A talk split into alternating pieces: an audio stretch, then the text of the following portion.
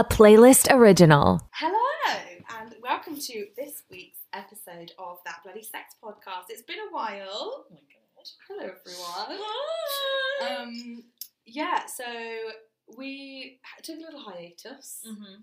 Here, hiatus, and this is our first one, like recording in like now. That's going to be posted in like now time, isn't it? Yeah, yeah, Yeah. So the episodes you've heard before now. Oh, that's not good. Cut that out, playlist. um, the first one you've heard, the, the sorry, the previous few recordings you've heard um, have been pre-recorded from a few months back. But uh, we've got a fun and exciting news to tell you in that we are now partnered with.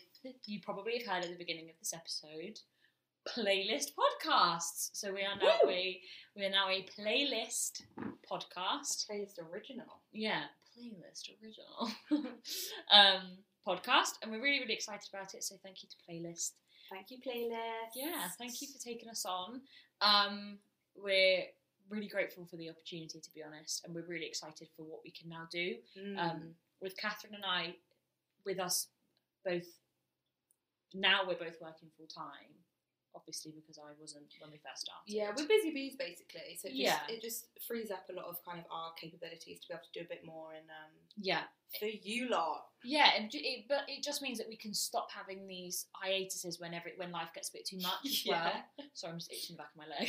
No, you crack on. um, I was just looking at the long hair dangling from your foot over your.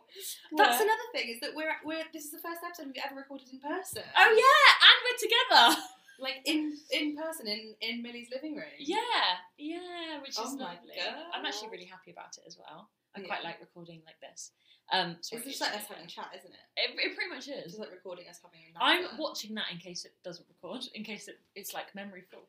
Um, but yeah, so so yeah, so we're back, better than ever. We're going to be able to do regular episodes now. Now that we've partnered with Playlist, um, so just back and better than ever. And we hope you've enjoyed the previous few episodes. They're a little bit old, and we are sorry about that, but they're still the what you'd gain from them is exactly Yeah. what you'd have gained from Still them good then. chats. Yeah, Anyway, fresh start. Well, not really a start. You anyway. a new gonna, leaf. we'll move on now because we've just been blabbering. yeah, that's true. Yeah. been like, yeah, what do I say? Anyway, this week's episode, um, we are talking about things we wish we knew when we were younger. Um, so we have a couple of things, but we also asked uh, the folks on on internet Mm-hmm, um, what they wish they'd known when they were younger.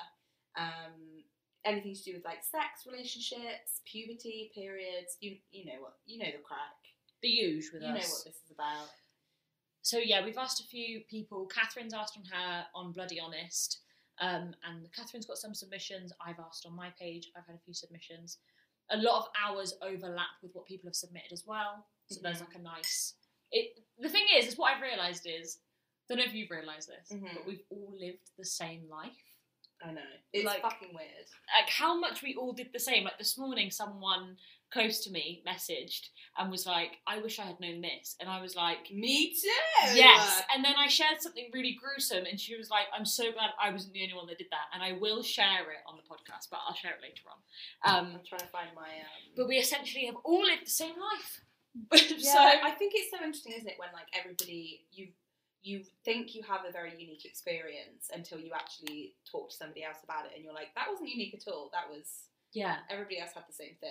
and you think back to school as well, and you think about how stupid you felt, or like how embarrassed you felt, Mm. and you wouldn't have shared it, and then you get to five, six, seven, ten years later, Yeah. and you say it to somebody else, and they're like, "No, I did exactly the same." Yeah, or even like, or panicky. Like I used to, I remember Mm. thinking or feeling like certain things around puberty and growing up, and I'd literally have a panic attack in like in my bed mm. going to sleep and be like Oh, stressed, which I think is a lot of people. oh, that's really sad. About what? well, I didn't just like thinking about things. Ooh. just thinking about things. I feel like you, do you remember that that video that Kylie Jenner did at the beginning of a year one year? And she's like, yeah, I think this is gonna be the year of like realizing things Oh, and like yeah. realizing things. Realizing stuff. Yeah, that's what I feel like when you just asked me like what, and I was like, oh, just things. Yeah, I get you. Like I can't think of a specific example. But you, it would make you fret, and then you'd feel like you're the only one. like yeah, like you feel like you or just pa- just pure panic and thinking like I don't know, No, I get you. you know. And isn't it sad that yeah, we spend that period of our lives being like, I can never tell another soul. Mm. But we all did exactly the same thing. We all experimented in the same ways. We all fucked up in the same ways Mm. because we were literally going through puberty. We were going through changes. yeah. Nobody was a pro on periods at 13, 14, No. 15. Like there's certain things that are just universal in Mm-hmm, in when it comes to like experiences mm-hmm, for like young people growing up. absolutely. Should we get stuck in? Yeah, let's do it. Do you want to go first or should I go first? Um, I'll go first. okay. I need to pick some because I, I haven't actually like narrowed them down. I Do you know what? I will go with the first one I received, which is actually the one that I was just referencing when I said she said something Oh, and then I shared something gruesome. Okay, so this one says so she messaged me this one, so it's a bit longer than the others. I wish I knew to just speak to my mum about masturbation. The amount of random objects I put into my vagina rather than asking for a sex toy is fucking extraordinary. Oh. And I put fuck. And now you can tell me if you relate to this because I've seen this flying around a lot on the internet. And Mm. I put the hairbrush with a load of sad faces. no, that's not. No. Okay. And then this person's put back the hairbrush, humping the bed knob, and even I tried using a deodorant can once, you know, the cheap Charlie ones. Oh no. Yeah. Now I know hairbrushes. Because if that goes inside, Yeah. Oh, you're done. You, you're gonna get those um, freeze burns, whatever they're called. But the thing is, with the hairbrush, I know I know a lot of people have done that. I've I know that I've heard of a lot of people that have done Mm. that. So I know that on TikTok for a little while there was like a, a trend where people were like Hmm. showing or naming things that they used when they were younger. And I know that hairbrush was in that. Hundred percent. But I don't I don't think I was very like explore explorative when I was young. No, I wasn't. But then I I remember distinctly. I do remember dis- discovering that like mm-hmm. sitting on like the arm of a sofa Felt felt nice. nice. But like it, I never was like like it never felt that nice. I was just like, oh, sitting here is cool. Yeah, yeah, yeah. Oh, that felt different. Kind yeah, of thing. that's yeah. new. I I remember the night of the hairbrush. It was a one. With The night you had a one night stand with a hairbrush. Pretty much. Yeah, it was a one night with the hairbrush, and I'd basically gotten really aroused. I couldn't tell you how, I couldn't tell you why, and I remember it was really late.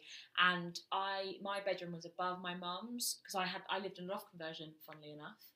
And um, I remember my bed was really creaky, so I was like, whatever I do has to be quiet. Mhm. And I remember crawling across my bed, reaching onto my um, what's it called, dressing table, Mhm. picking up my hairbrush and being like, I guess. And What? No kind of prior knowledge about what you were gonna do. Just like, I didn't know. oh, how- I didn't know where my clitoris was at this point. I'll but what I like, what led you? I knew I wanted something inside of me. Oh, in. Oh. Yeah. But you'd never. Had you had any conversations at this point about that feeling good? No. You just went. I just had that feeling, that sensation of like I want something inside. Oh, God, this is horrible, but yeah, I did. And but also, I also thought that that was the way that you achieve pleasure as a woman. Yeah, I remember thinking that. So I was just like, oh, the hairbrush must do it. And then I remember feeling really unsatisfied at the end, and that's why I never did it again. Yeah, I think I remember. I think the first time it wasn't with a hairbrush. All But I remember. no judgment here. Um, but it definitely was with a fucking hairbrush. um, I remember like the first time I kind of explored. yeah. I remember being being like, "What is all the fuss about? I don't get it. I'm never doing that again." Mm-hmm. Because you're. This is what I mean. The education is so lacking in terms of like what is good and the female anatomy that you don't know what is supposed to feel good. So you do what you think you've heard of, or like you've heard people doing, or you've heard being talked about in like when like this person did this with this person, Mm-hmm. and then you're just like, well, that was I don't get the appeal. What was that about? Yeah. How on earth did that possibly feel good? Because I felt nothing. Yeah, Yeah. Yeah. Yeah. Anyway. baffling. So that's that's um Although, in I think that's a really interesting debate about parents giving their children sex toys. Mhm. I think because I've seen a lot of people who have been like, "Do you know what? I'd happily have the conversation with them. I just think it would be crossing the line for me to buy it for them." And I've seen a lot of people say, well, I'd rather they were obviously doing it safely than like shoving a deodorant can or a hairbrush up there. Yeah. And I think it's really interesting. And also, like, like if you had kids, how would you approach it? With like having Yeah. that conversation to go, here's a sex toy. I 100% would rather them know where the pleasure points were on their body, essentially. And I 100% would rather. Mm. Yeah. When I think back to my teenage years, right? hmm Bearing in mind that ev- I don't know a single person who wasn't at loggerheads with their mum at one point. But I would love to have, Yeah, teenage girls, mate. Uh, yeah, devils. sorry, Um, mum. Yeah, sorry, mum. Also, sorry, mum, for the hairbrush story. um, and, and it was definitely a hairbrush you bought me, mum. Um, that. well, she bought my hairbrushes back in the day. Gosh. Um, so this is the thing, like, she bought me a hairbrush. Don't worry, mum. I never did it with a hairbrush. and then yeah, my so my mum bought me a hairbrush and I put that inside of me. If I'm not saying, Mum, why didn't you buy me a sex toy? But yeah. if I had, if if sex education was better, Mhm. and if I had known where my clitoris was and that's how I could have achieved pleasure instead of being unsatisfied at the end of using a hairbrush, I could Yeah. have had like a sex toy that my mum had been like, look, I bought you this. Now there needs to be no secrecy, no privacy. You don't have to put random household objects inside of you now. Mm, You're going to be safe as long as you clean it. mm. And then maybe also I wouldn't have had sex with um, boys so early on. Yeah, I think also it would, in my head, it would kind of allow you to take more kind, more. What's the word? Like autonomy. yeah, like I was gonna say autonomy, and then I felt like that wasn't the word I meant. Agency? But more, I don't stop just saying words to me. Um, I my brain's literally gone. Just kind of like say what you mean. but it's it's it's allows you to have more i guess control and the um the knowledge to then have those conversations with partners Mhm. rather than put up with with shit sex Mhm. that you assume is what sex is supposed to feel like because i mean who when they're young doesn't especially women or people with vaginas Mm-hmm. who isn't going along having sex and then going, oh, this is shit, I'm just assuming. Or I'm, most people with vaginas, I imagine, when they're first having sex, are going, this isn't that great, like, but this is kind of what, just what sex is, like, I'm assuming. Yeah, So maybe it just isn't enjoyable for me, or it isn't enjoyable for women. and or I'm wrong because I'm not enjoying it. yeah, and Mhm. I think that actually that conversation and exploring that effectively, you know, when you first start having those thoughts and those urges, would probably, or not even probably, would definitely help in kind of that scenario. Absolutely. And it would, you know, you'd be able to have kind of the empowerment of knowing exactly what you want and how you like it and to have that conversation with somebody rather than going, well, I don't know what's what it's supposed to feel like, so I'm just going to put up with this shit sex. and guess and assume that this is good as good as it's going to be. Exactly. I definitely thought that when I was like late teens. I was like, I, I remember believing I just didn't enjoy sex. I was like, I just don't think I like it. I think it's just, I'm just one of those people that just like will have sex with my future partners or my current partner or whatever, but I don't like it, and I think that's just who I am. Yeah, I remember feeling. Which isn't the case. No, no. And I remember feeling like, oh, this is enjoyment. Like what I'm feeling must be the enjoyment. Oh yeah, this must feel, this must be great. Like, Yeah. This Awful. And you know, that's so many submissions I've had. really. So many submissions I've had is. Oh, we have very different audiences. Oh, really? I mean, obviously, yours is. but yes, I've had. Should I just find those submissions because they've probably put it in their way, and then we'll move on to one of yours. Yeah, go on. So one of them, okay, so one of them was, in fact, one of the first that I didn't have to fake orgasms and could access real pleasure, Yeah. which is exactly what we're saying.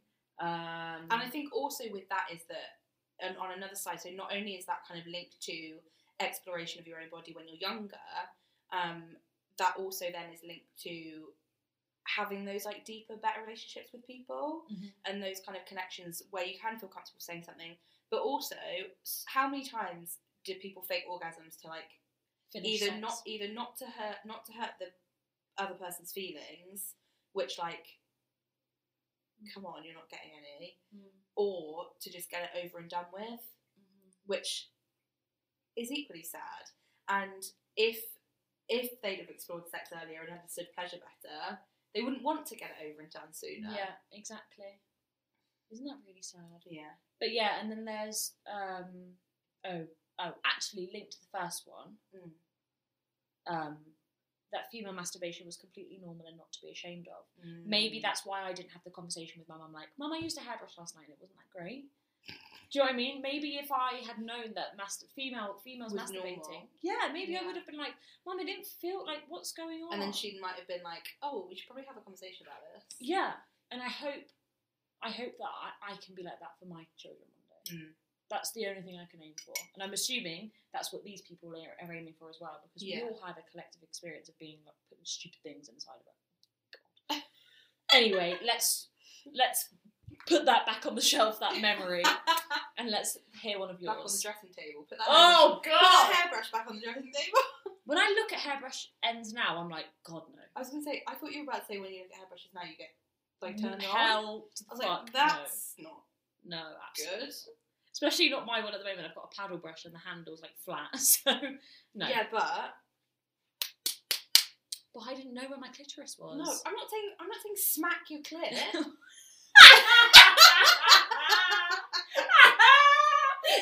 what are you saying? As in, I saw a TikTok the other day that was. what, I, do I ever shut up about TikTok? I saw a TikTok the other day that was talking about things you can use as a paddle, like for.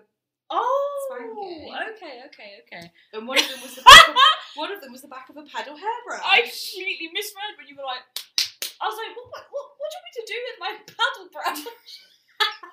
Imagine if you just went to masturbate and you were just there smacking your with a fucking Hairbrush. Oh, Don't, if you're listening, Don't do that. do not do that. No. Right, okay, let's find one of mine. Oh, by the way, when I say the end of a hairbrush, I just want to clarify. I mean the handle. Oh, thank God for that. I don't want someone listening to be like, oh, oh no. Oh my god, the end of one of those tiny round ones that you make like The yeah, little roll, curls roller with. brushes. Oh no. Yeah, hell no. Don't do that. Okay, so we have a couple to this effect, which are Yeah. uh, I wish I knew what periods were and what periods were basically.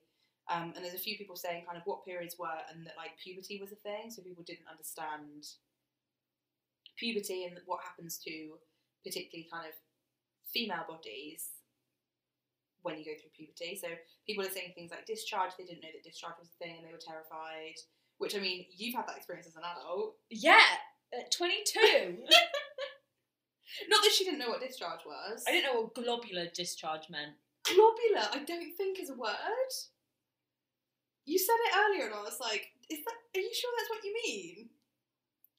So what she means is she didn't really know that there were different kinds of discharge throughout your menstrual cycle, or they can be different ty- different kinds, and that it can change like texture, consistency, and like color um, throughout your menstrual cycle. Here we go.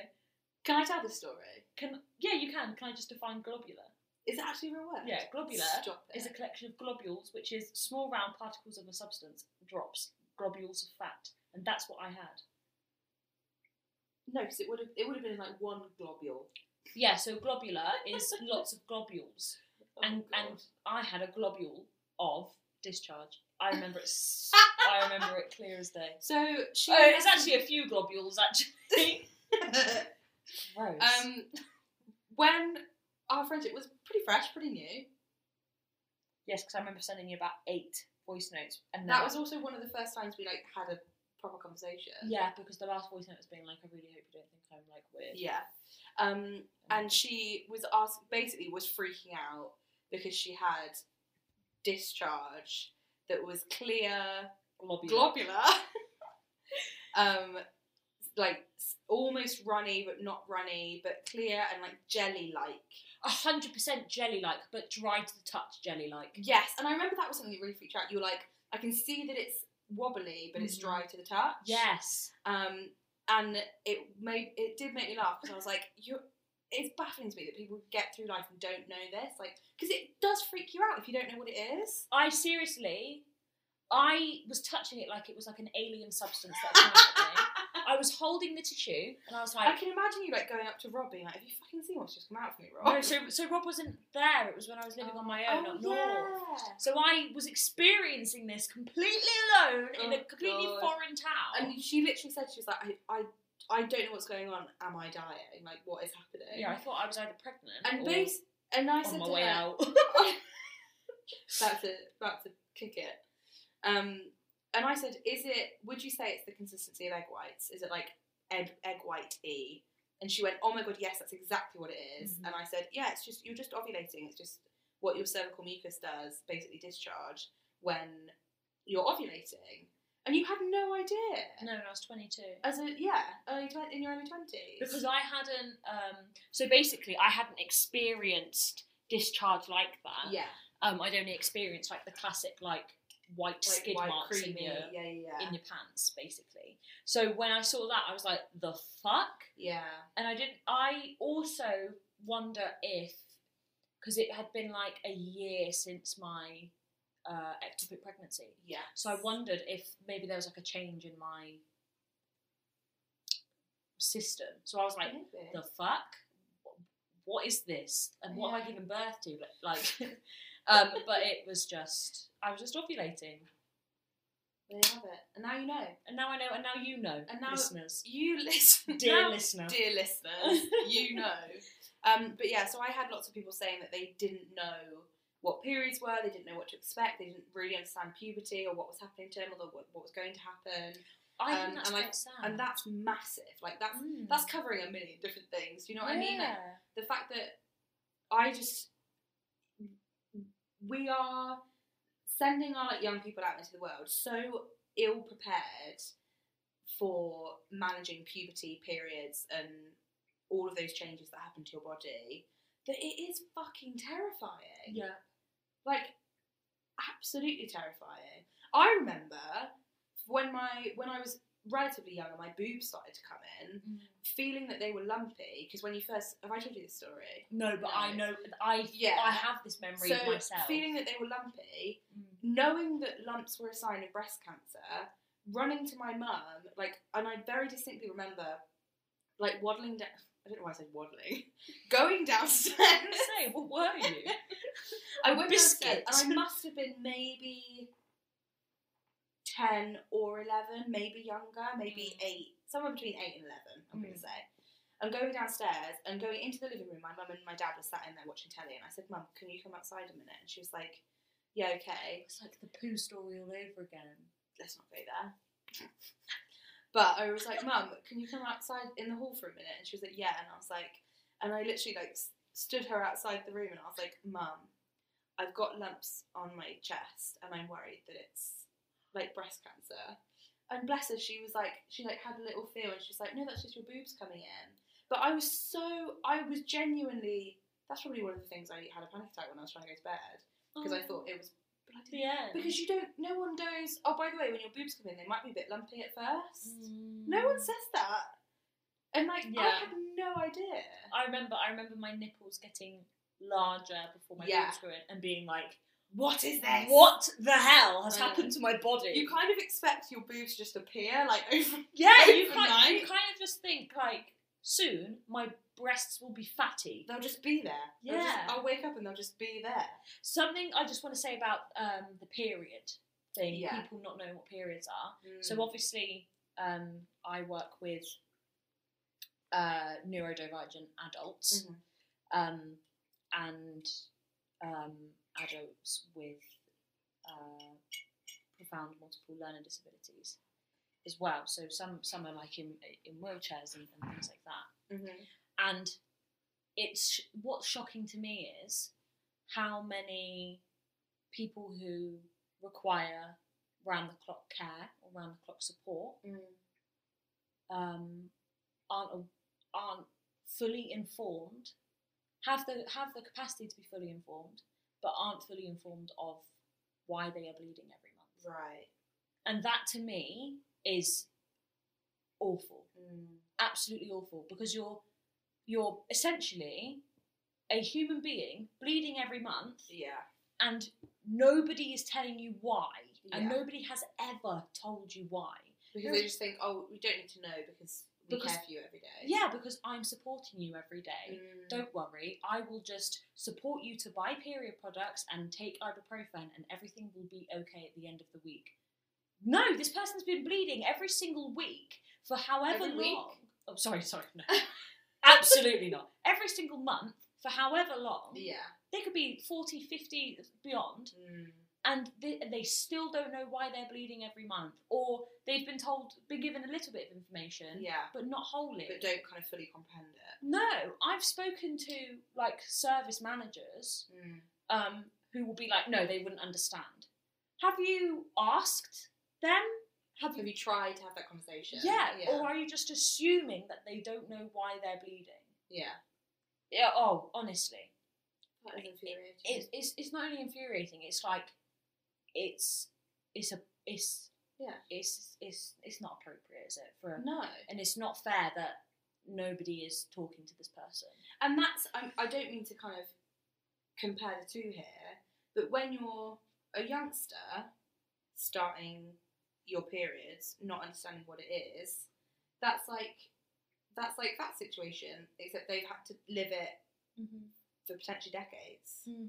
But it's a, it's scary. Yeah. You don't know what it is. You're you just kind of accept that it's a thing, but you no one tells you or teaches mm. you anything about it. And you're just like, well, I guess that's just that's that. Because they either assume you either know or someone in the past Someone has else told you. or someone else will tell you, Yeah. or that you'll just figure it out. Yeah. That you'll just mysteriously get to grips with all of these things that you're supposed to know about yourself. It's it's honestly it's quite it's quite devastating because I have done. I'm not just saying this as like an assumption, by the way, dear listener. Um, I'm not just saying this as an assumption. Like I assume they don't know what periods are. I have done assessments with them, and they don't know what they are, yeah, and they bleed every month. Yeah. Or they're on um, period management. Um, contraception which is, is a whole other thing in itself but and it's still but it's still it, it's awful. It's an awful side to supported living. Not in not in our services but across across the world. It's a horrible side to it. Do you have another one for us? i do. Anyway on a on the next note. Um i've actually got here that daily discharge is okay. Daily discharge is okay, and changing amounts like quantities, um, colors, consistencies, all of that is is normal throughout your menstrual cycle. In fact, the only thing that's weird or like should be uh, you should see it up before is if it smells particularly bad, um, or is like particularly runny or a funny color. And by funny, three. I mean like green, grey, or yellow, or like like bright yellow, not Mm. like sometimes it can be a bit like whitey, creamy yellow. Mhm. On the boob topic Mm. i've got small boobs are okay and normal and no less feminine No. What is also, I was talking to somebody recently about um, how femininity and masculinity aren't actually their their concepts, Mhm. which I think like, I mean, you and I are, are aware, will be aware of, Mm-hmm. but they are conceptual things. Like they're not. If you could ask a hundred different people what masculinity means and what femininity means, and they will have completely different answers for you. So actually, it means whatever you want it to mean. Like you can define your own sense of femininity or masculinity. yeah absolutely And if you want, yeah, if you if your small boobs are part of your femininity, your personal femininity, that's yeah absolutely awesome. absolutely i thought that was a really good submission Mm. um, because yeah i just think it really is i just think it's really good What do you think? What What do you define as femininity for yourself? I don't know because I think that I'm quite and I'm I and not not I'm not the definition of androgyny, Mm-hmm. but I think that I have got androgynous elements to who I am. Mm-hmm. Um, a lot of that being I was raised um, by a single mum who, in herself, was always unapologetically herself Mm-hmm. Um, and has elements of androgyny to herself. I also have three brothers um, as well. So I think if I had had, if I had grown up with um, sisters, Mm-hmm. maybe I would have different elements to my character. But because I grew up with brothers, Mm. I have those elements to my character. So, like my my interests and my likes Mm-hmm. and dislikes um, are definitely influenced by the fact that I did have brothers. Mm. Not saying I'm a pick me because I had brothers, but what I'm saying is that my interests and my likes and my dislikes, um, and like my historical likes and, and like Yeah. likes and dislikes and preferences and things like that are quite um, are influenced by the fact that I have brothers. Mm. However, I don't know how they define their masculinity. No. So then my who I am is influenced by who they are yeah, and how they define themselves. But anyway, we could that could be a rabbit hole. that could be a whole other podcast. It could be. I think so. I do identify as my assigned gender at birth. So uh, my Mhm. my pronouns are she, her, um, and I do identify as a woman. However, I know that I can be flexible in what that means to me. So Mm. I know that I can dress how I want. I know that I can be how I want. I know that I don't have to be. I know I don't have to ascribe to the beautiful woman that I used to want to be when I was younger. yeah, So I often joke about with people. I even put up my story the other day, um, and I've spoken to a few people about it. But I often joke about with people the fact that when I was younger, and I mean little, lit, like under seven, mm-hmm. I used to want to be. This is because I used to watch MTV Cribs and things like that's the thing when you have older brothers. MTV Cribs, Pimp My Ride, Mm-hmm. and the music channels. All I wanted to be was Nelly's backup dancer, like "Come on over to my place," Yeah. Nelly. I wanted to be his backup dancer. I wanted to be a Playboy bunny in Hugh Hefner's house because I remember watching the um, MTV Cribs episode of the Playboy Mansion and them all being there. Like, is it Holly and Krista? I can't remember. I don't know. I never watched it. We didn't have. I didn't have Sky Oh. when I was a kid. No, me neither. What was MTV on? Freeview. Yeah, no. It's I- like 24. until I was about fourteen, we had five channels. Oh wow! Okay, Yeah. okay, okay. So it was we like, only we only got Freeview when you like couldn't have an analog TV anymore. right. Okay, Yeah. okay, We were old school. okay. So we had freeview, so we had like thirty channels or something, and God. twenty four and twenty five was um, smash hits or pop hits and MTV. But anyway, um, so yeah, and then so that's what I wanted to be up until I was about seven or 8 Mhm. Um, and then yeah, so yeah, so I know that I can define my femininity as to what I want it to be in my group of girlfriends growing up um, into my early twenties. I'm in my early twenties, but you know what I mean. Um, I was always the more androgynous, masculine of the girls. Mhm. Not to say, like I said before, I am not the definition of androgynous. I have androgynous elements and masculine, not masculine, but But also, again, there is no definition of androgyny. no, this is true. There's no like textbook that this Yeah. is what you look like when you're androgynous. So I was, I was the more, I was that that friend, if that makes sense. Yeah. Like in the girl group, I was definitely the one that was like boring to whatever. But anyway, um, so I think that's how I define it is definitely influenced by the fact that I have brothers and the fact that I was raised by a single mum, so I, I didn't I didn't have that opportunity to like be a daddy's girl or anything, Mm. if, if that makes sense. So that's not part of who I am either. Um, I'm also quite ex. I don't know how to say this, but I. You often see like the trope with heterosexual couples. So I'm in a straight passing relationship. I'm not straight, but I'm in a straight relationship Mhm. and so I'm like straight passing. Yeah. Um, but there's often that assumption of the boy has boy interest, girl has girl interest, girl hates boy interest. Mm. Like you know that classic thing of like the boyfriend watching the football and my missus can't bear the football, or, Yeah. or she comes to the pub but she don't watch it.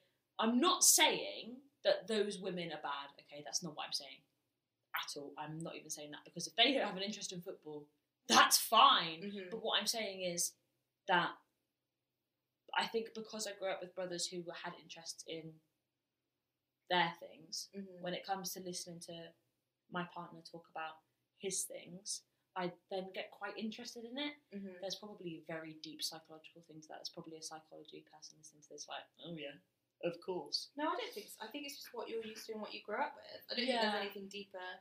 I mean, there might be. Who knows? But I don't. It, to me, it's just Like I, I don't I don't know how to def- I don't know how to define. it's it. familiarity. It's what you're familiar with. You're used to. Yeah, yeah, definitely, hundred percent. Sorry, Well, that was really long. It's okay. How do you define femininity for you? Oh, I don't know. Yeah, that's what I mean. I went really round houses. I think to kinda I femininity- Femininity for me personally is less about kind of appearance. Um, although for me personally, I feel very feminine when I'm wearing red lipstick. Mm. um, and I do feel very feminine when I have like put a bit of effort into what I'm wearing Mm. and like how I look. But I don't think about the femininity in what in the items that I'm wearing. If that makes sense, like so I don't only feel feminine in a dress that's pink, like with my Yeah. hair. If some people only feel feminine in that, that's uh, that's awesome. Like you do you Yeah. but I feel quite feminine in I think anything I feel powerful in or feel just like confident and Mm. good in. Mm. And that for me is femininity. It's like feeling comfortable in yourself and like feeling good. Yeah. Um, I also, for me, my femininity is about connections with women, with other women, Mm. and like because I think I'm quite good at forming connections with women. yeah. Not that I'm terrible at forming connections with men, but like I think I'm quite good at yeah. making female friends yeah. um, and finding common ground with other women. And I've always been jealous of girls who can really quickly, really naturally, like yourself, form bonds with other girls. yeah, I find it now much easier now that I've developed into who I am and I'm settled in who I am. Um, I find it a lot easier. But I still do get quite jealous Mhm. of like those naturally of those people who those feminine friendships come naturally to. Again, this is where I think the influence of having brothers comes in, um, because I will you're find just again you're just more familiar and more comfortable with yes, speaking to and navigating relationships with boys. That's just yes, what you're familiar with. yes, and I find more common ground with them, and I like have Yeah. a laugh with them. However, however, however, in recent times, I would say since maybe two, three years ago, Mm. I have found making friendships with girls easier than making friendships with boys. Hmm. Oh, this is a good one. Um, this one says, "What I wish I knew, or things I wish I knew before," and this one says, "So many scary rumours about toxic shock syndrome. It would have been nice to be educated properly on it." Oh fuck yeah! yeah. So I think like Even in the even like, can I just say this one thing? Sorry, yeah, I go completely interrupted you. Um, I remember, I think it was Shout Mag. Did you ever see Shout Mag? Yes. I remember there was always a Tampox, Tampox, Tampax page in Shout Mag, Mm-hmm. And I remember there being like a thing on toxic shock syndrome, and I remember being like, dun dun dun dun, consuming that at like age seven. Mm-hmm. Fucking horrifying. It, it's such like I don't know what happens. Well, I do know what happens. They try and fucking scare you, but it is just pure terror that they try and like instill in you. Um, so the thing is about toxic shock syndrome for anyone that isn't kind of clued up is that it's yes, it can be fatal. However, it's also incredibly rare. And when I say incredibly rare, I mean most, the vast majority of doctors in the UK anyway, won't see a single case in their entire career. wow. So that's that's rare. I think it's something like don't quote me on this, and I'll check it later. But I think it's 0.0001% of the population will get toxic shock syndrome Wow. every year, every year of the British of the UK population, and also tampons, which is something that really annoys me about tam- about the this kind of scaremongering when it comes to tampons and toxic shock, is that tampons don't give you toxic shock. Toxic shock is caused by bacteria getting into your body. Tampons can increase the likelihood of that happening, but they tampons alone don't cause the illness. The bacteria causes Right. the right, right, syndrome, right, The tampon can just increase the likelihood of that bacteria getting into your body. But you don't have to have a period and use tampons to get toxic shock. Anybody, even cisgendered men, can get toxic shock. So you can get it if you have a cut on your arm and it gets really terribly infected. Like, there's so many different things. Wow. It's not, but even then, it's still so rare. Yeah. Um, so while it is something that you should be familiar with and aware of and should be able to recognise the signs of, especially if you're a tampon user, it's it's incredibly rare and it shouldn't be kind of something that I mean if you are really, really scared about it and anxious about it, don't use tampons, that's fine. You know, if if it's making you really anxious, really panicky, and you're happy not to use tampons, no worries. But it doesn't need to be something you don't need to be scared of tampons because of it. Right. Yeah. Is what I'm trying to say. Yeah. Absolutely. Um, and I think yeah, that person's absolutely right that it is something that is kind of batted around, especially when you're younger and when you know when kind of you're you're young or you're in your early teens and you find out something and you just like you pass it around like wildfire. So like when the first person in your friendship group that finds out about TSS, they're going to be telling everyone, Mhm. especially if they don't use tampons. They're going to be going, "You shouldn't use tampons. It's going to give you toxic shock syndrome, and you're going to you're going to die." Yeah. When that's not that's obviously not the case. Yeah. But when you're young and you find something out, you you like kind of latch onto it, don't you? And you're like, I have this piece of knowledge that makes me. Yeah. That I need to tell I everybody that makes me scary. interesting, but that's mean. No, but it's true because they But- get it and they're like, "Wow, this is scary. I have to tell people." Yeah, People don't know. yeah.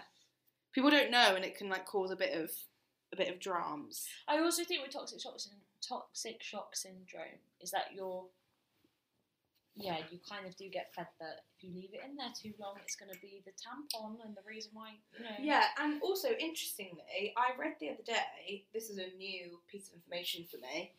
Um, I read the other day in a book by dreamy gynecologist Dr. Jen Gunter um, that you people who have toxic shock syndrome have something. I don't know if it's a gene or if it's a bacteria that means they are predisposed to getting toxic shock syndrome.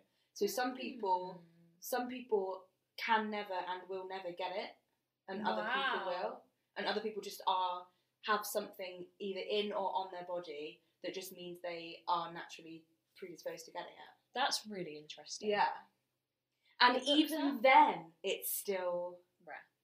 that rare. That's the Vagina Bible by Jen Gunter, Ah, okay. which I keep recommending to you. I know. I showed you that collection of books earlier. you must have been like, hmm, still no vagina Bible. um, on that topic, yeah, tampons go all the way in is one I received. tampons do go all the way in.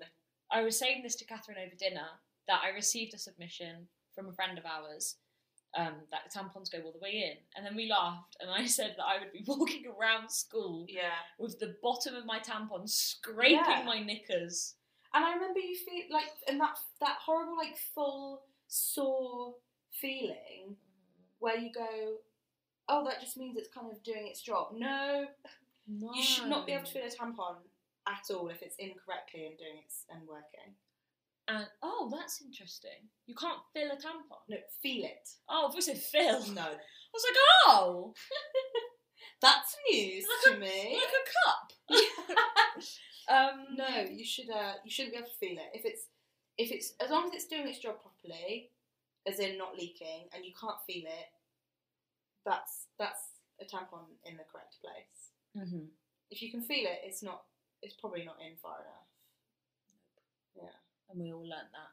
That's why I stopped using tampons. is it? I think that's why a lot of people stop using tampons. Yeah. because you just you you don't know how people don't know how to might not know how to use them correctly, and so they either don't work for them and they start leaking, or they're sore and they fucking hurt. Mhm. I stopped using tampons because I hated the like dry feeling when I hated how dry they made my vagina basically that they dried it out, and I was like I'm sick of that. I don't like that, No. and so You love your well, cup. I don't do you? love my cups. I've actually got a post coming up about menstrual cups soon Watch out, about how, about how much I love them and why.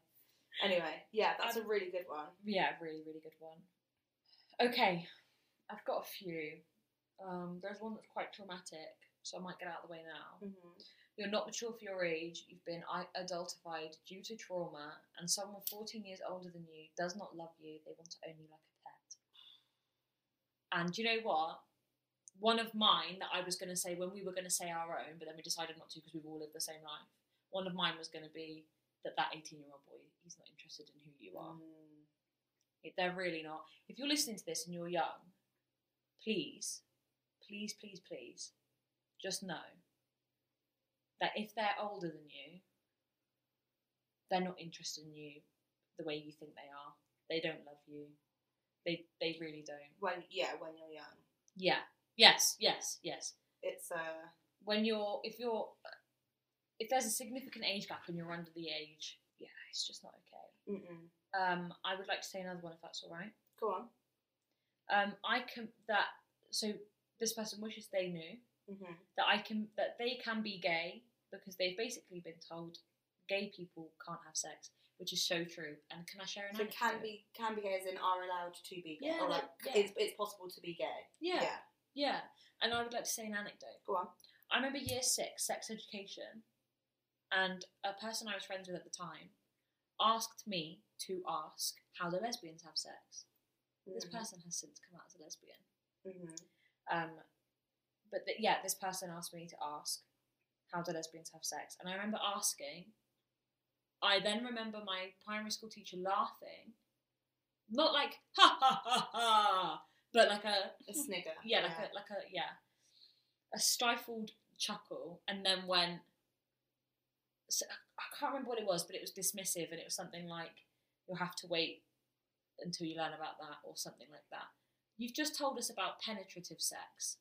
Why can't you tell us about vulva to vulva sex or penis to, um, or penis to penis sex? Why why why did you laugh? yeah.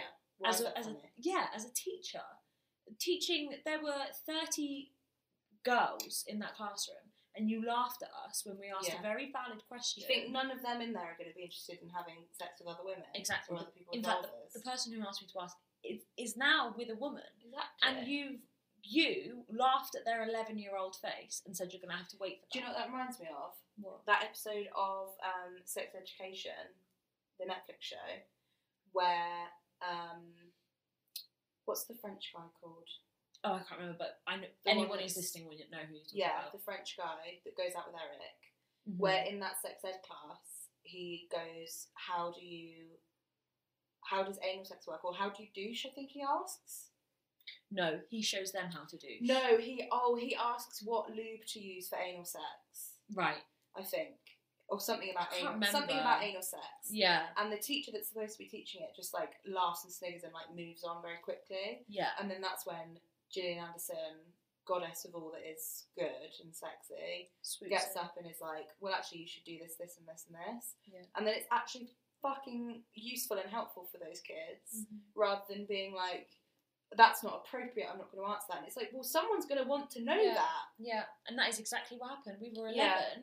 And just completely laughed in our faces. Yeah, How awful. that is awful. when I think back to that and I think back to those teachers, I'm like, you really did those students a disservice. This is what baffles me about the fact that, and I know we did a whole episode on this, but this is what baffles me about the fact that teachers don't have to be trained to teach relationships and sex ed. Mm. I that does not make any sense to me. There is, no, oh my god, Listen to episode one, two. two if you want to hear There is that. no other subject that you don't have to have any training in that subject to teach it. Yeah, yeah.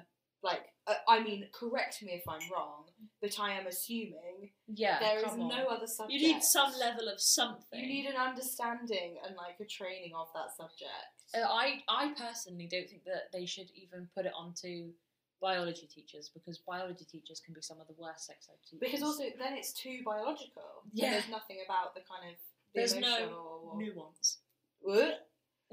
Right, uh, this is a good one, and I've, I've also got an anecdote for this that Go I on. spoke about recently in I think my stories. Go on. But it says, I wish I was taught about my cycle and fertile window, etc.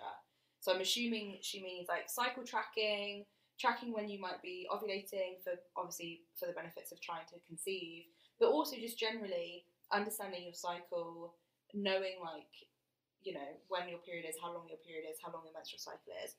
I remember until at least my 20s. I'm 25 now. So until at least my 20s, every time I'd go to the doctor to do with period related stuff, or even not always to do with period related stuff, because they ask you every fucking time, um, and they'd go, "When was your last period and how long was it?" Or how long? You, how long are your periods, or something like that. I would literally look at them absolutely baffled. Like, what do you mean? Like, Mm. who knows this? Yeah. And every time I'd go, I don't know. And they'd go, well, just like a rough estimate. And I'd be like, no, I honestly have no idea. Yeah. Because I, Because it just happened to you. it didn't occur to me. I was, I would literally think in my brain, like, how the fuck should I know? Like, how, nobody knows that. No one Mm. knows that information. Yeah. I did not know that, like, tracking your cycles was a thing and that it could be useful for just life. I used to just guess when I. No wonder I stained so many and ruined so many pairs of pants. Mhm. I wasn't tracking my cycle, so I had no idea when my period was coming. Yeah. I was just like, if I started to get period pains, I'd be like, well, I guess I'm going to start at some point soon, and then I'd ruin my underwear. Honestly, it's so true. It's so I true. had no idea. It's so true. Tracking should be tracking should be something that modern day parents, if you're listening to this, I think you should introduce to your person Yeah. as soon as they as soon It's as soon so as they start menstruating. helpful to understand, and also, not only do you then kind of know when it's coming, so Mhm. you don't ruin your pants. Mhm. you also can understand and kind of give almost exempt yourself for certain feelings and certain kind of moods or issues that you've been having in your menstrual cycle if you can track it understand where you are in the cycle and understand what's happening to your body at those points Mhm. you know not in huge amounts of depth you, that's not not always necessary and if you don't want to learn that's fine if you don't want to know then no worries but understanding that like before my period my hormones are really fucking low so that's probably why if i was feeling a bit rough last week or like sense. gave someone a hard time like i can you can be a bit kinder to yourself rather than going god i've, I've really got some issues yeah, for, like for the past few weeks I've been a right bitch. yeah No. Yeah. Yeah, hundred percent. I completely agree. But I think That's that's a really true. good one and something that um, I definitely wish I know. I honestly, it, I had no concept of that being a thing. I would literally sit in doctor's surgery, surgeries and think, how the fuck should I know Yeah. when my last period was, how long my period is, or how long my menstrual cycle And then is? feeling stupid for not knowing. No, I didn't even feel stupid. I just thought, why are they asking me questions that nobody knows? Like, no one knows this. Whereas I felt like, oh my god, how stupid am I? No, see, I no, I didn't, I was so oblivious that I didn't even feel stupid. I was like, nobody on the planet Mm. knows that knows Yeah. this stuff. Yeah. And obviously, that's not. What are they asking? Kind Yeah. of thing. Um, I've got a really good one. Go on. That toxic friends can be binned. Ooh. Preach. But also tacked on the end of that, recognizing that you are also the toxic friend sometimes. Yeah.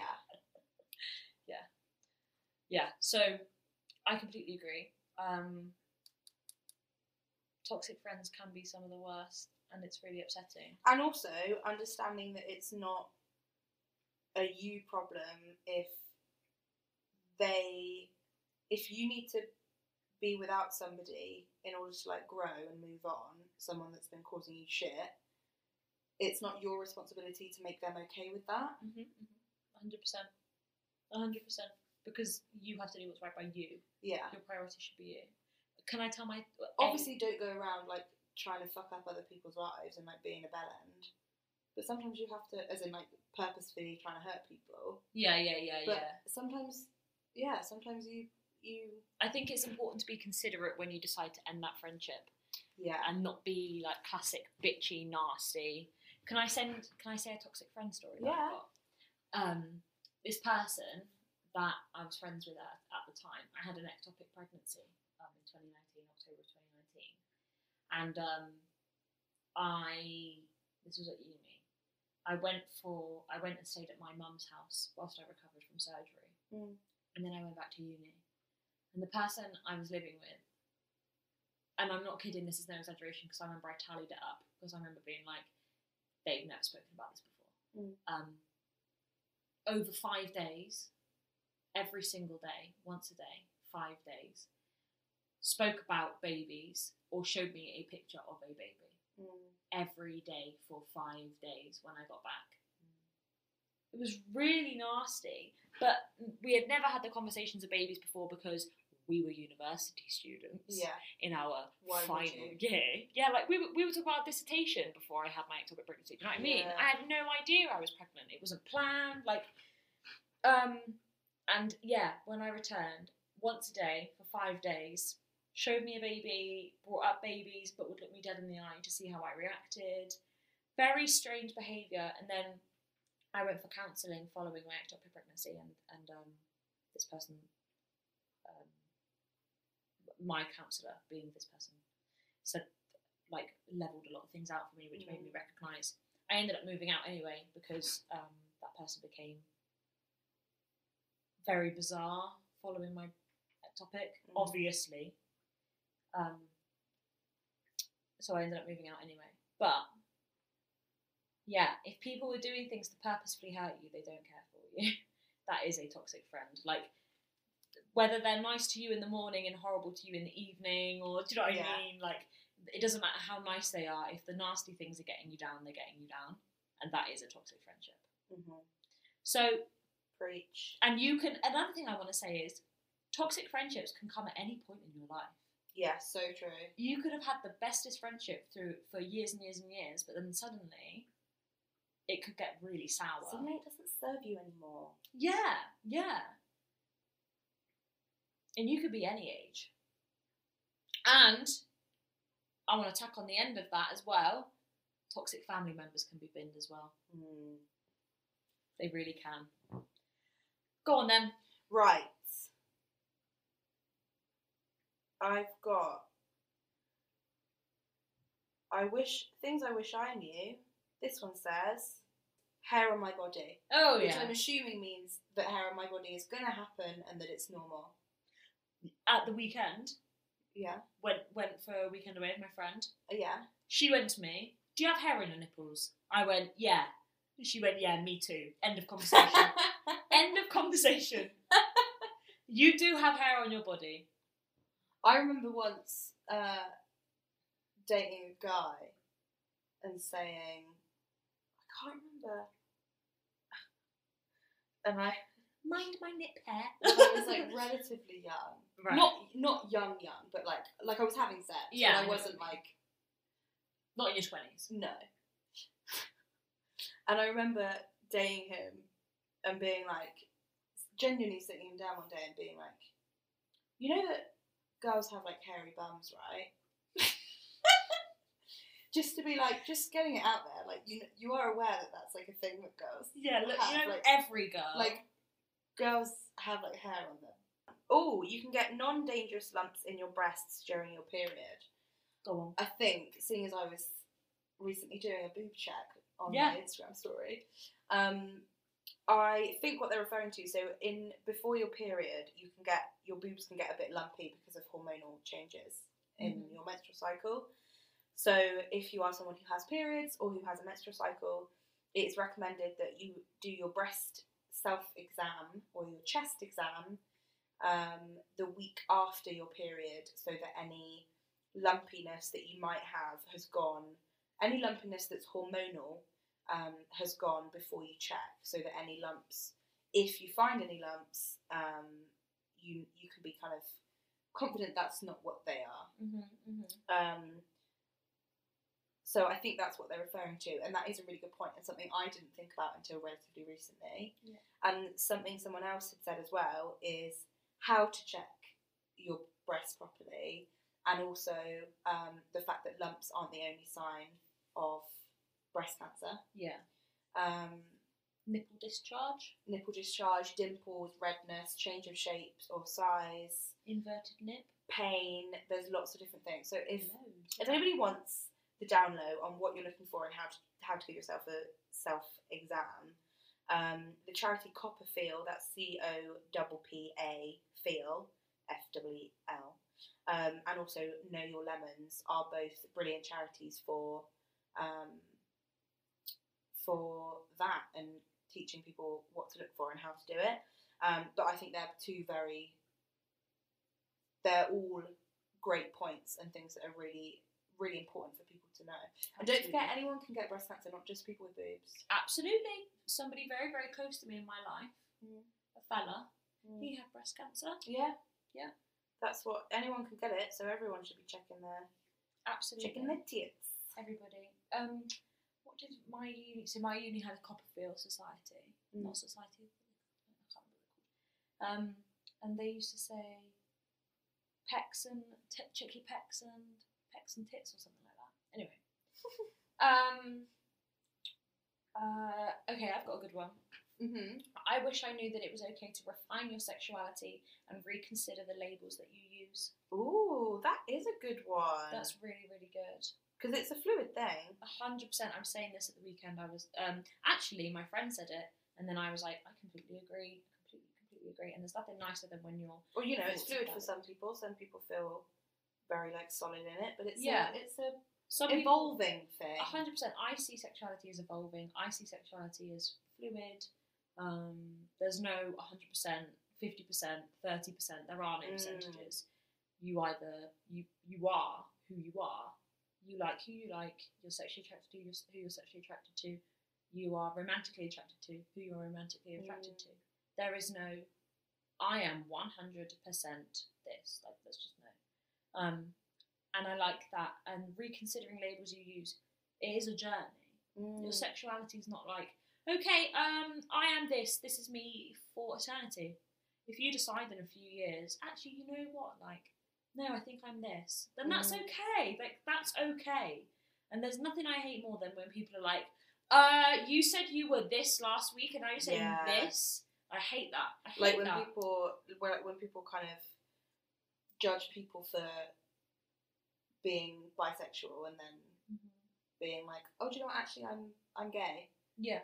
And saying, oh, well, you were just always gay. You're just like on the road to, Yeah, yeah, yeah, yeah. or like trying to soften the blow or something. And even if that was that person's road, What That was- fucking what does Yeah. that mean to you? Exactly. Get get get your own life. all I can say to you, all I can say to the listeners, dear listener, all I can say to the listeners, when it comes to people's sexuality and people's gender, who people love, who, who people are sexually attracted to, get your fucking nose out there, business. Literally, get your nose and focus on yourself. Yeah, it's so true. Just stop focusing on who other people are with and who they're attracted to and how they identify and their pronouns. Stop giving a fuck and get your nose out there. But get a hobby. Get an actual hobby because it's actually boring. Do you know what I mean? Yes, I know exactly what you mean. Gosh. Anyway, your. God, Your turn. get your nose out of fucking business. Um, what have I got next? Oh, this one's a good one. Um, I wish I knew that there are different ways a relationship can look like. I.e., you can love each other but not be able to share a house together, Oh yeah. which is a good point. I think, like, effectively, that's just that love and relationships can be different for Mhm. different people, and that just because yours looks different to somebody else's doesn't mean it's wrong or you're in the wrong space. I was saying this to somebody recently, saying that I think I can't remember who it was, but they were talking about whether they were doing something too quickly or not quick enough or something like that. And I was like, the thing is, if you had no concept or no knowledge of other people's relationships and what they did when, you would have you'd just do what felt right for you and your partner.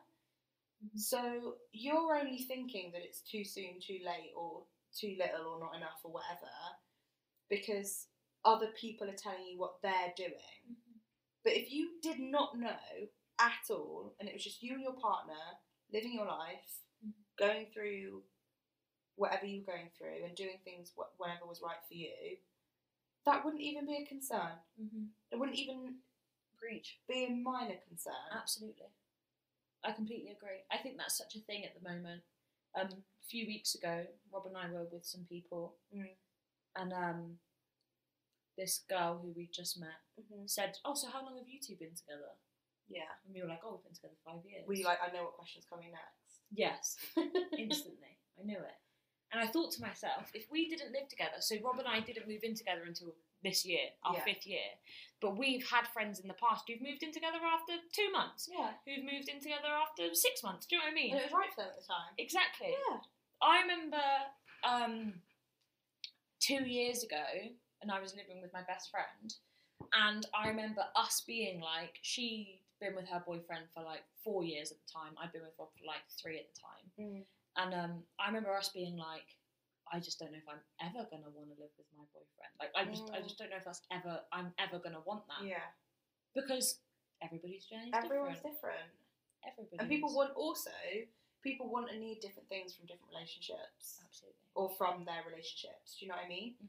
Like for some people, that kind of not constant but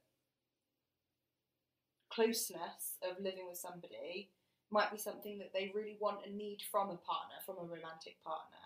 Yeah. Whereas for other people, that might not be what they kind of prioritize in in their relationship or what they prioritize in terms of their needs from that relationship. Absolutely. So yeah, live, Absolutely. live your life. Don't ju- people will be judgy whatever you do. So just do whatever you want. Absolutely. I will say this though. I think it would be nice for people to experience living independently or with others Mhm. before they move in with a partner Mhm. because I I think that it's nice for people to get to know themselves as human beings. Yeah, but I I get what you're saying. But I also know, like, I can also appreciate how some couples might not want that.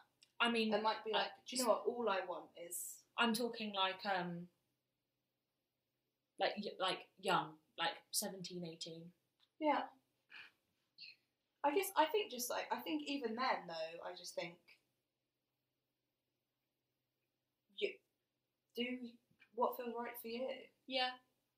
I I think that for for me, if I had when I so Rob and I got together when we were seventeen, Mm-hmm. if I had moved in with him then, I wonder how I wonder how I would have been. Oh, for sure. But then, but then that's also that's your story. No, for sure. But you know then I I mean? think, but then I also think I've had that conversation with a lot of people, and they've been like, "Oh yeah." I'm not saying it's not the norm. I'm not saying that, like, generally speaking, you know, it's good to kind of know yourself and explore being independent and and mm-hmm. Mm-hmm. that kind of thing before taking that leap. But I also think for some people that they don't want that. They want Yeah, they want that kind of the, that like, closeness and the yeah, for sure. And that element of their relationship or their their own life, I suppose. Yeah, that's true. As long as as long as it's like the choice you're making and you're happy with it and you're comfortable with what you're doing, then and you're within that prioritizing time for yourself mm, and you're not and it's not becoming like a negative Yeah. codependent situation as long as there's some prioritization of self hmm because it can become a whole agree. i've got a really cute one Go on. bosses being sexually inappropriate is never okay you don't have to put up with it especially working in bars Why is that cute?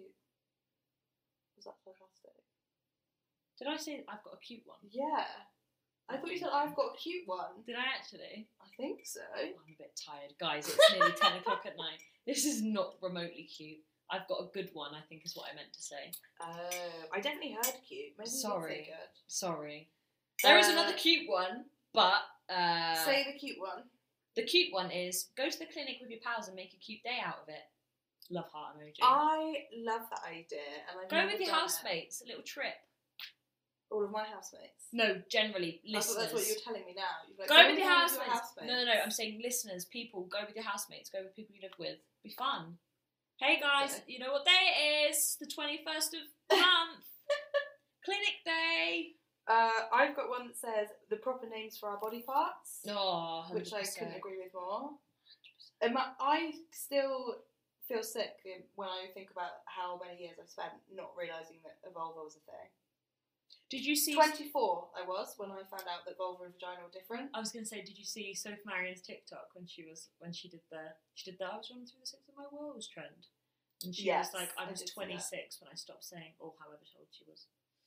Very clever and very true. Yeah, I think that's a really good point. And in fact, I had a bit of people weren't happy with my post the other day, were they? I didn't read it too much. Sorry, I was out. That's okay. What happened? Um, I so I put a post, post up the other day as saying um, you don't need to clean your vagina during or after your period, and then it was like or ever for that matter. Right. Okay. Um, and people were upset with me because they were like, yes, you do need to clean your vulva. Um, or like, if if what you mean is you don't need to flush out the inside, then yes, you're correct. But you do absolutely need to clean the but that's why you outside. said. That's why you said Exactly. That was my point. I was like, yeah, I know that's why I was saying the word vagina. Like, I know, I understand that that like sex education and kind of like anatomy education is so terrible that young people aren't growing up realizing the difference between vulva and vagina that they're different things. But that's why I used the word vagina, Yeah. not vulva, Yeah. because what I mean is the inside tube, not the outside. Tell you what, I'm gonna add on to this something I wish I knew when I was younger. The difference between va- vagina and off. That and people there are going to be people on the internet who think they're the pros at everything, who think they are God sent, who think they know everything, and who are going to make you feel like you know nothing. Yeah, I know. And let me say something, dear listeners, they don't. They don't. Um, I, Sometimes they do. Sometimes people have lots of knowledge. that's true. Sometimes people have knowledge, but the people who come into your comments to be fucking nasty. Mm. Okay, I've got one. That I can have friends who who care and understand disability. Oh, Yeah. that's a nice one. I mean, I mean, it's a nice one that they know it now. Yeah. It's not a nice one that they didn't know that. No, I think I think that's really sad that disabled people have to go through that like trial and error of friendships, finding friends who Mm. can actually respect the fact that Yeah, this person is disabled. yeah. And good for that person for finding friends who can who can you know And for recognizing that it's important for them to Yeah. find friends like that and to have friends that are kind of supportive in that way. absolutely. Um, I've got a sad one. go on. I wish I knew that it wasn't normal for my partner to criticise me. Mm. That's a big one. Yeah. And also for I dated a guy once that would call me mean names and I'd say, I don't really like that and he'd be like, But I mean it affectionately. Like it's Oh, like an it's like it's in a, in an affectionate way, I don't mean it. And I'd be like doesn't sound very. and then affectionate. but at the time, because I was quite young, not like young young, but I was like I was like, Oh yes, like it's only affectionate, like he doesn't mean it. But then once I kind of that wasn't even really a relationship, it was just like seeing someone. But then you leave and you're like, oh damn. I'm sorry. It's mate. when you find someone. It's when you're like with someone or have been with somebody that kind of wakes you up to it. And it's sad that sometimes that's what it takes. Is another partner to go. You know, you were like mistreated. You know, that's like that's not very fair that they did that, or like that's not very nice Mhm. for you to go, oh shit, you're right. That is that isn't very nice. Yeah. It's annoying. It's so annoying, but it's sad sometimes that it takes that rather than you kind of knowing that you deserve better and that you. In fact, I've got one that here that just from me saying that just reminded me that says, uh, "I wish I knew that you should listen when people say that you deserve better." Uh huh. So Yes. people around you are telling you that you deserve better than somebody you're with. So they mean it. Mm. They're not saying it because they hate that person. Mm-mm. They have your best interests at heart. Sometimes, sometimes they, sometimes they just have a grudge. Yeah. But An- generally analyze that person. If they, if it's somebody that you really value their opinion, they know you very well, and they're Yeah. recognizing a shift in your behaviour or a change in you, then listen to them. Um, tacked on the end of that, I've got the right person just wants you to be happy and doesn't care what you look like. Yeah, damn straight. I think that's all of mine, you know, or like all of mine, apart from ones that we've kind of covered in other stuff. I've got um, that I will never be happy trying to be someone that I'm not. Stop faking who you are. That's very true. Mm.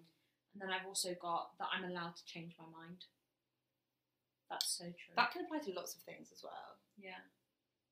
That could apply to what we were saying earlier about sexuality. I was just about to say that can change. That can apply to sexuality and gender. consent. hmm preference of period products. Really, preference of anything. Yeah. Changing on like political views. You're allowed to Oh, learn yeah. and change your views and grow Yes. in your knowledge. People listen to that, please. You are allowed to grow and develop as a human being. Who you are on that thing that you said once does not mean that that's who you are a month later. Do you know what I mean? Yeah. When people are like, well, they said this a year ago. Well, did they say that yesterday? Or did they say something new? Um, I wish I knew about period cups. Life changing. Uh, I mean, I can agree with you there. Period, period cups for me are what, and a lot of people say this when they try period cups and like really get the hang of them, is that you try them and you're literally like, I feel like a fucking badass. Like I feel like I'm saving the world with my vagina. Which is great. hmm Didn't didn't happen that way for you, but anyway. there may come a day. Then I've got that my pleasure matters and that you don't get progress without communicating. That's a really good one. Communication is the key. Like understanding that you're able to and that it's effective to go say when you like and dislike things. Yep. And to have that conversation. That it shouldn't be awkward and shouldn't be like you're not offending anybody. Or fake that you're in pain. Yeah. I That's big just one. communication is key. Yeah. And if they don't want to communicate with you, don't have sex with them.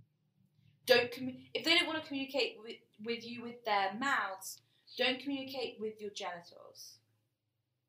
I'm putting that on a t-shirt. and on that note, I think we might be done. sweet dreams, dear listeners. Stop saying this. It's so weird. I want a name for our listeners. I hate no. I Do you know what we it. should call them? The bloody sexies? The tablespoons. Do you want to know why? No. Because that bloody sex podcast is the acronym for tablespoon. No, I don't like that. I'm gonna call you guys my tablespoons. No, don't do that. also, I feel like there's not enough of them to warrant them having like a fan name. You guys are my tablespoons. Oh god. The spoonies. Okay, we're gonna. I think we're gonna end it there. Millie's gotten a bit delirious. She's a bit tired. Um, that was today's episode. If you want to catch us on stuff, you can find me. I'm at Bloody Honest on Instagram and the old TikTok. What are you? I'm at Millie May UK on TikTok and I've got your Instagram. dot.